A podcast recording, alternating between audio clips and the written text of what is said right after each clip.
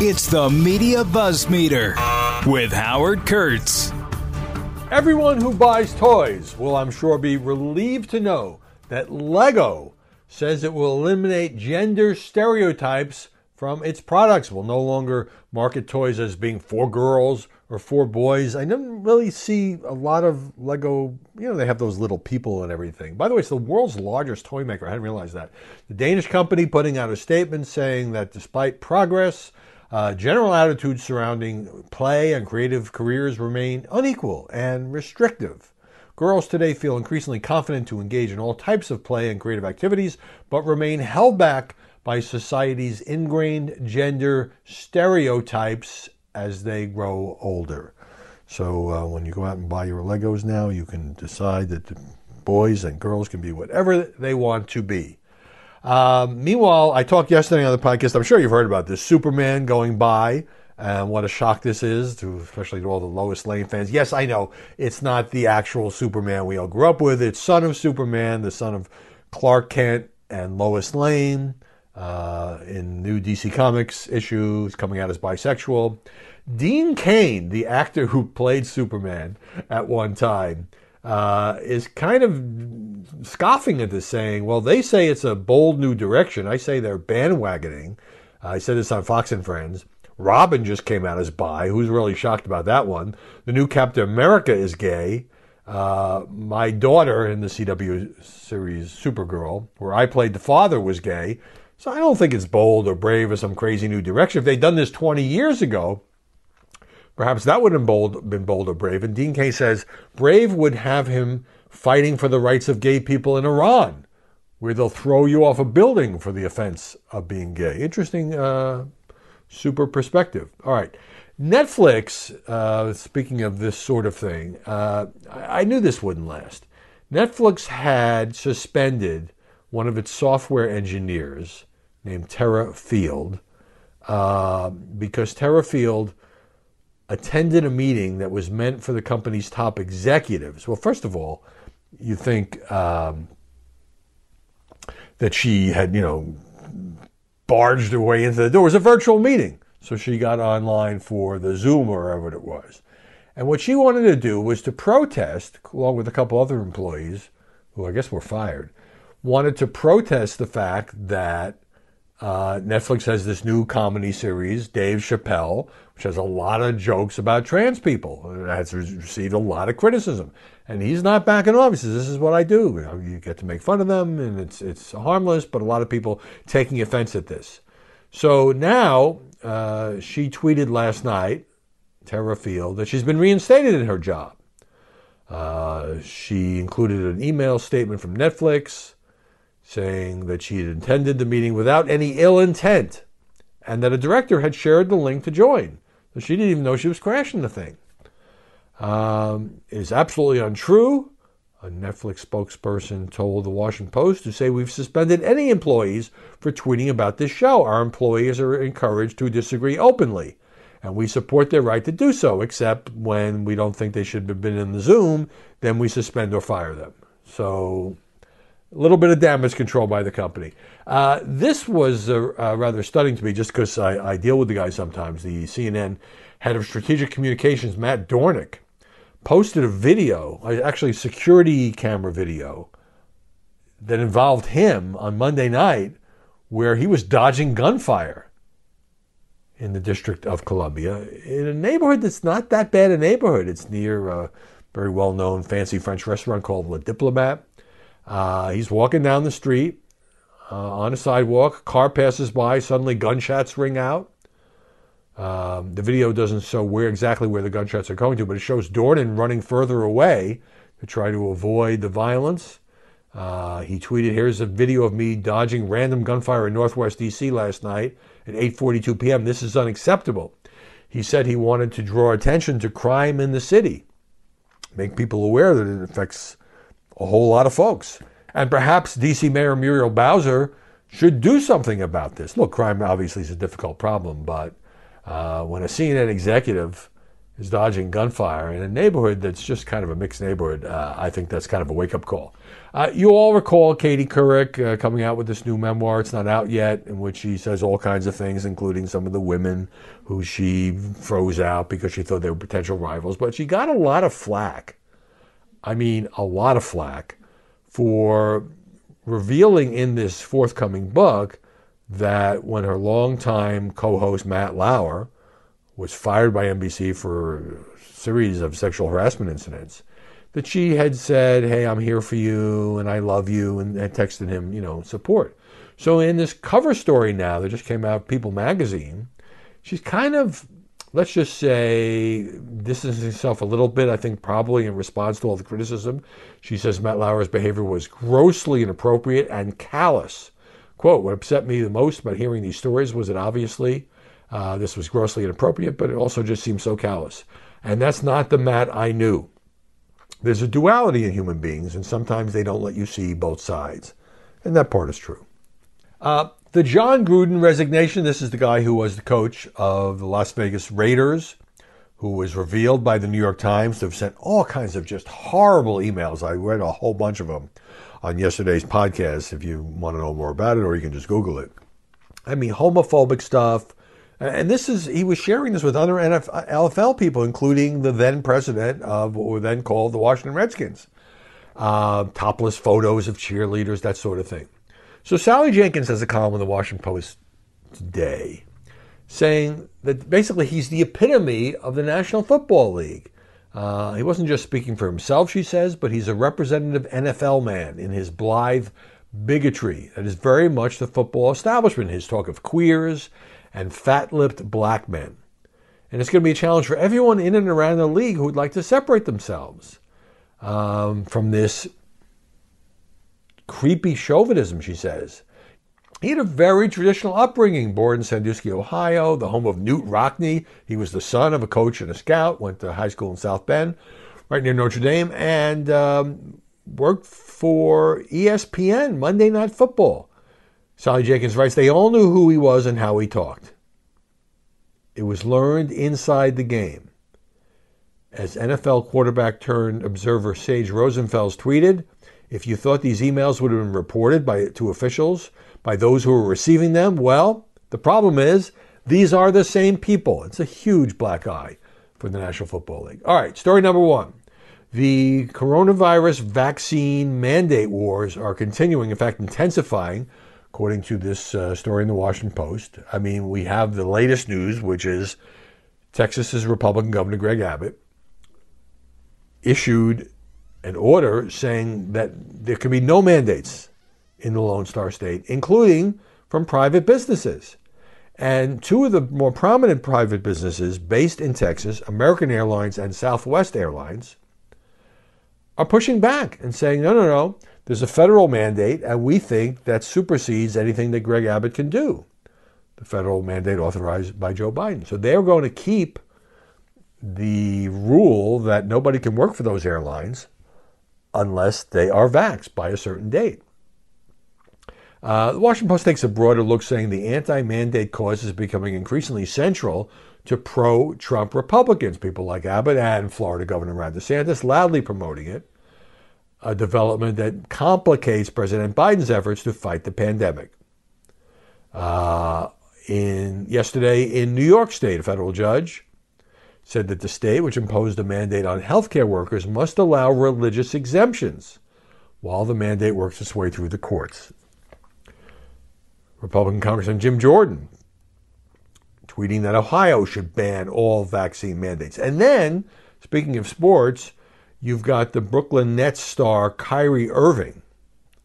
Uh, was told by the team yesterday, and he's been an absolute holdout, that he must get vaccinated or he can't play or even practice with the team.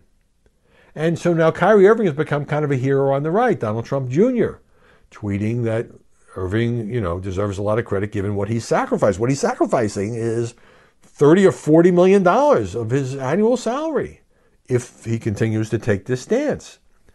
Um, previously, it was said that Kyrie Irving just couldn't play in the home games in Brooklyn because of a New York City policy. But then you think about it, like how come he can't play in the home games, but he can go on the road as an unvaxxed guy? Remember, I mean, NBA, it's contact sport and expose people on other teams. So the Brooklyn Nets are basically just benching him. And we'll see what happens. He hasn't said much about his reasonings. Apparently, he has had COVID before. That might make him think that he's got the natural immunity, doesn't need the shot. By the way, Washington Post ABC News poll. Uh, this is from early September. Uh, so, you know, a few weeks ago, found that a slight majority of Americans, that's 52%, support businesses requiring employees who come to work to be vaccinated. But here's the rub eight in 10 Democrats favor these vaccine mandates, while more than six out of 10 Republicans oppose them. So it really has become um, the latest focus of the culture wars, except these are really important culture wars because the more that states, cities, and businesses, and I understand there's very different feelings on this. This is not the same as saying, hey, you people aren't vaccinated, really would be a smart idea for you to go get vaccinated, protect yourself, protect your family, protect your community, protect your colleagues. But if you're forcing them to do it with either you got to get it or you have to undergo regular testing or you got to get it or we're firing you, in the case of these airlines, uh, Southwest, I read there's a couple hundred people who haven't gotten it and they're going to be fired. They're going to lose their jobs. And so I understand why it's such an emotional uh, debate. Uh, the policy of Fox News, by the way, is 90% of those who work for Fox are vaccinated.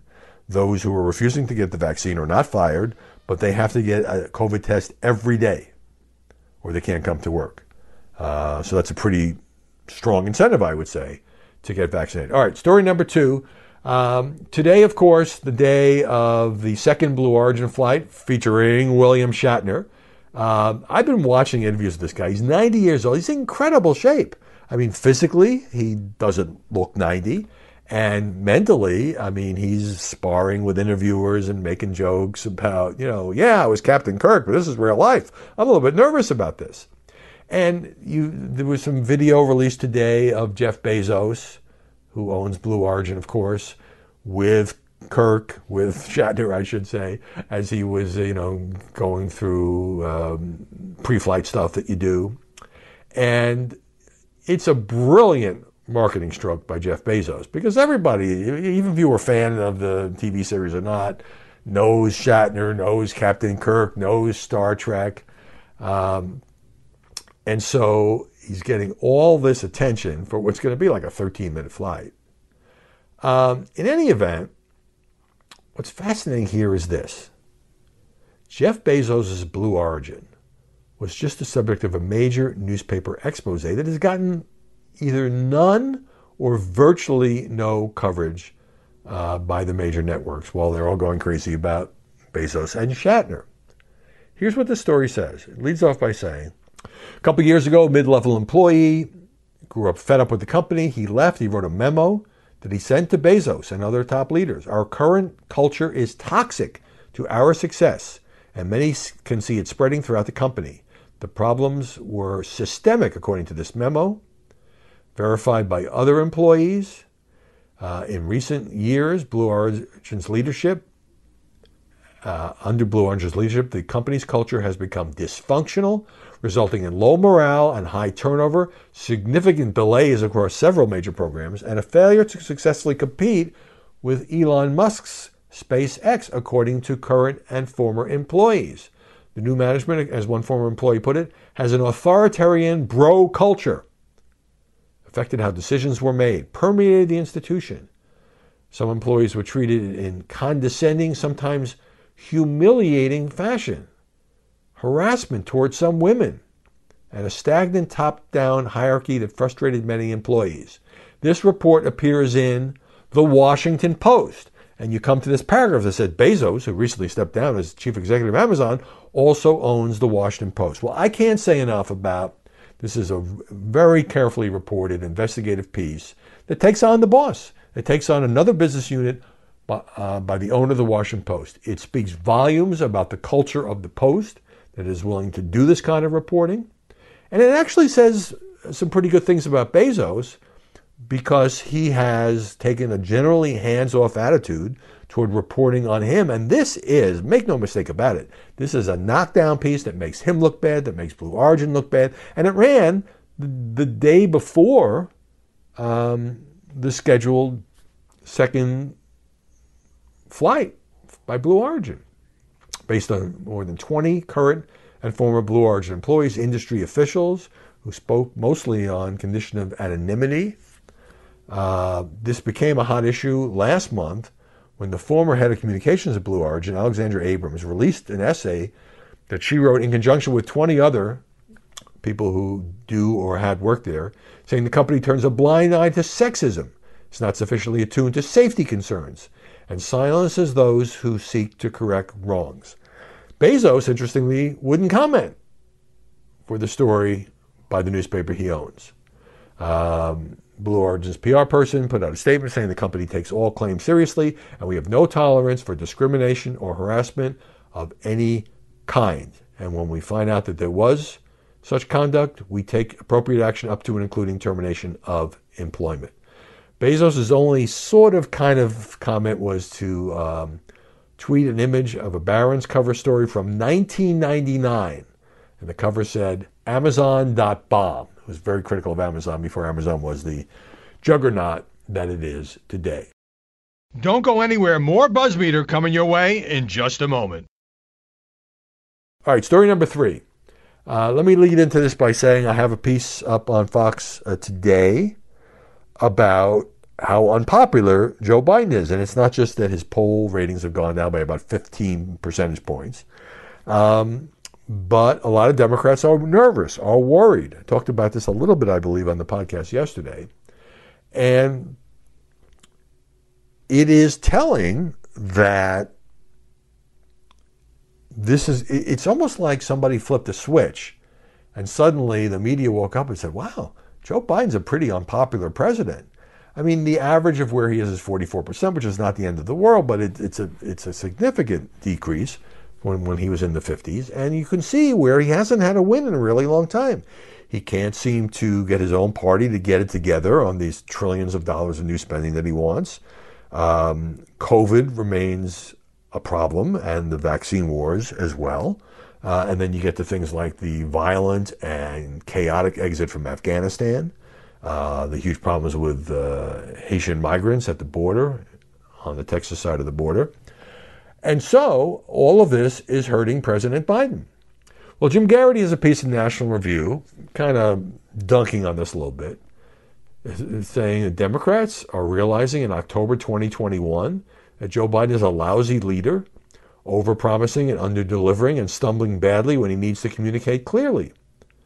Um, CNN warns that mounting problems test Biden's presidency and Democrats hold on power. 538 asks, why has Biden's approval rating gotten so low so quickly? And then there's the Politico piece that I mentioned yesterday. The headline was about the alarming decline for Joe Biden. That alarming decline quote came from Democratic strategist Simon Rosenberg and talked about a focus group where almost everybody, where everybody gave Biden either a C minus grade or less. And a number of those focus group participants talked about um, the COVID concerns. Um, so Geraghty says that Biden, like a lot of presidential candidates, uh, can make the biggest, most grandiose, and most unrealistic promises. Uh, and these candidates are numbskulls, he said, who don't have the slightest idea how to bring those promises to fruition.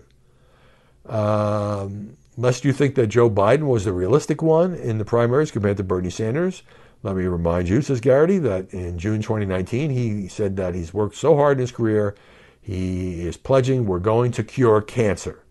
Okay. I'm going to shut down the virus. All right. He's still working on that one. Biden promised to cut prescription drug prices by 60%, put Social Security on a path to solvency, make public colleges and universities tuition free for families who earn less than 125000 a year. Well, by the way, the free community college and free pre-K are in the uh, three and a half trillion dollar bill. It's not going to be three and a half trillion dollars. So whether that survives or not, we don't know. He said he'd create four and a half million jobs by this September.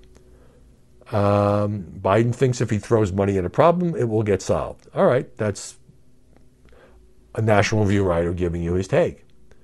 Uh, more concerning, I think, is Geraghty pointing out that Joe Biden's supposed to be the experienced hand at Capitol Hill deal making, but seems really vague on what he wants out of a spending deal. You know, he won the bipartisan infrastructure battle. He's got this trillion dollar bill, but he can't seem to get it passed. Why? Because he's tied it to the super duper Democrats only reconciliation bill, and now he's got the problem with Joe Manchin and Kyrsten Sinema.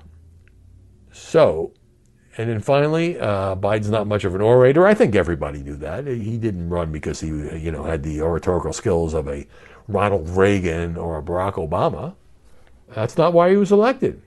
But he's got to make some progress on some of this stuff, or this is not going to be just a rough patch, and that's the question.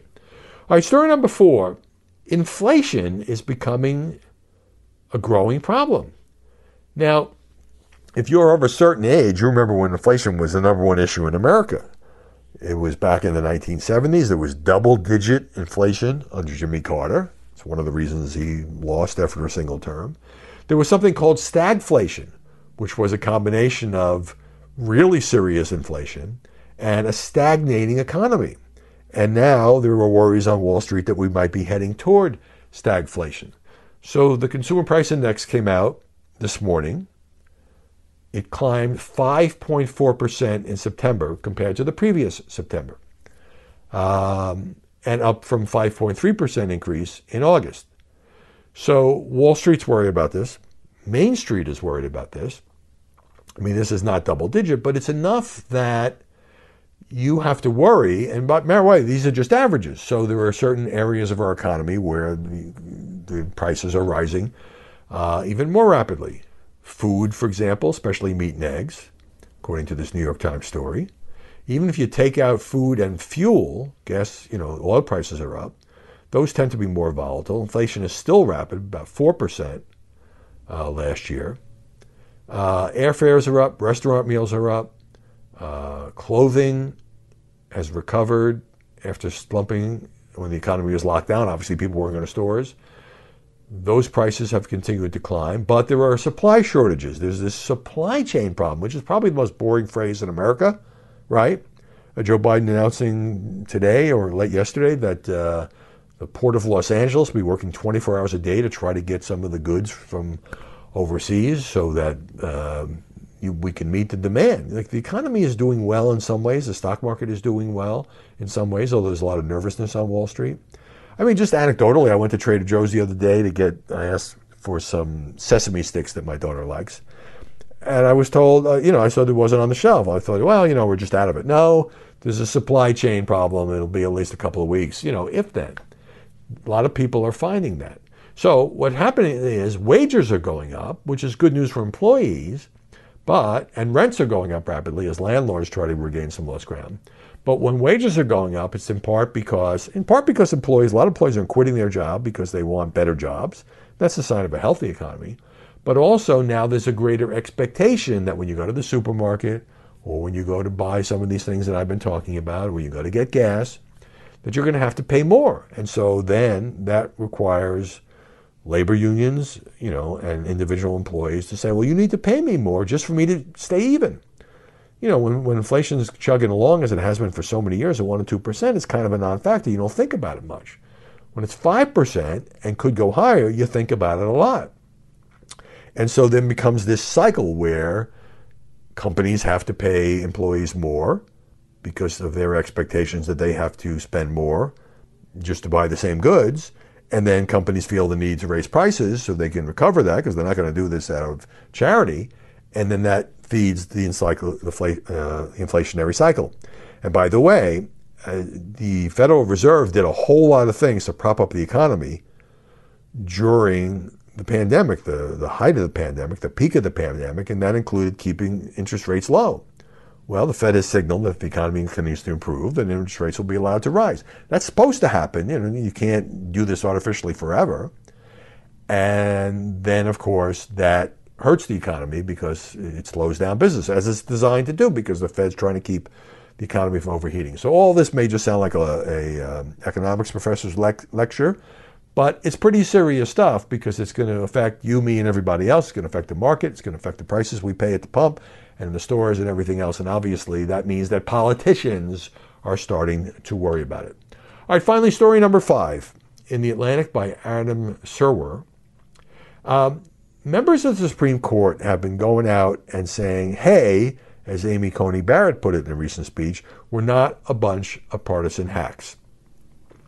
And one of the ones uh, who made that case is Justice Samuel Alito. So last month, um, he said that the Supreme Court is not a dangerous cabal that is deciding important issues in a novel, secretive, improper way in the middle of the night, hidden from public view. And in his speech, Alito read from a piece in The Atlantic by the aforementioned Adam Serwer, where he was highly critical, as a liberal writer, of the court's ruling on the Texas abortion law. Remember, it wasn't a ruling on the merits, but it had the effect by the High Court not stepping in of allowing the law to go forward. And this is the law that, you know, essentially outlaws abortion after six weeks in the state of Texas. Uh, except instead of being enforced by the state government or local government, it's it's to be enforced by individual people bringing lawsuits and getting as much of a ten thousand dollar reward if they win those suits. So that continues to be very, very, very controversial.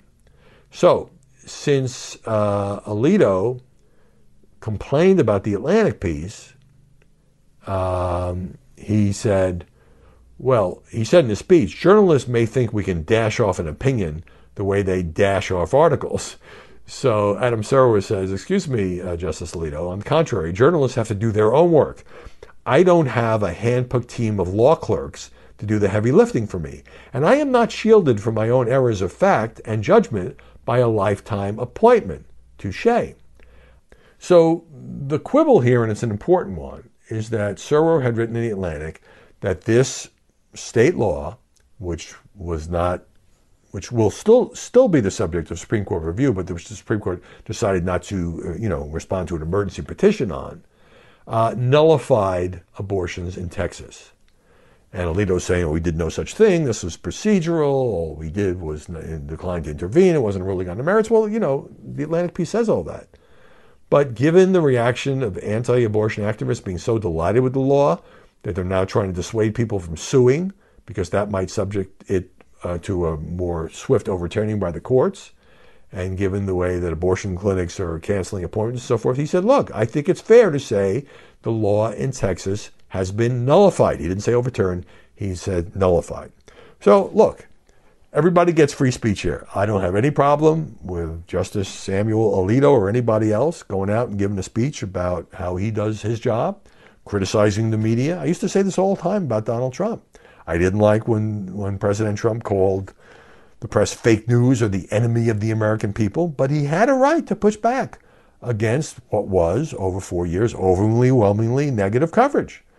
Sometimes justified, sometimes hugely hyped and exaggerated, and sometimes wrong, and sometimes sensationalized, especially during the endless Russia investigation. Uh, you know, public officials, it, they, they can't sue quite as easily under the famous 1964 Supreme Court ruling. They have to show malice and intent by the journalist if you're a public figure. But they get to criticize what we do for a living, just as we are protected by the First Amendment, unless we libel them with wrong facts and perhaps malice, get to criticize what they do for a living. That's the great thing about America. So it's great that the Atlantic gets to push back. It's great that Justice Alito gets to say what he wants. It is interesting, I think it's five out of the nine justices have given various speeches or remarks uh, saying, hey, in effect, we're not a bunch of partisan hacks, when a lot of people think, especially with the 6 3 conservative majority, three of those justices appointed by Donald Trump, that there's no question that the high court is moving in a more conservative direction. That's why we have elections. And we can get into the whole argument about Mitch McConnell and not seating Merrick Garland or giving him a hearing and a vote and all of that. Uh, but sometimes the court surprises people, even with a conservative majority. It turned down some of Trump's legal challenges after the election, even with a conservative majority, not 6 3, but 5 4. Um, Same sex marriage was made legal as the law of the land. Obamacare was upheld as the law of the land.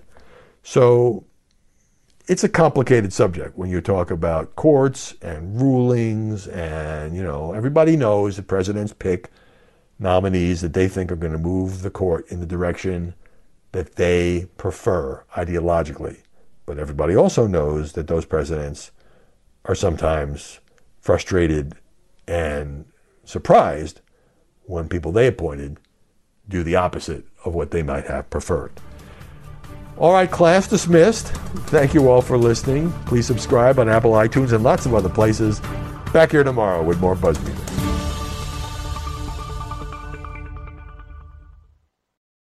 This is Jimmy Failla, inviting you to join me for Fox Across America, where we'll discuss every single one of the Democrats' dumb ideas. Just kidding. It's only a three hour show. Listen live at noon Eastern or get the podcast at foxacrossamerica.com.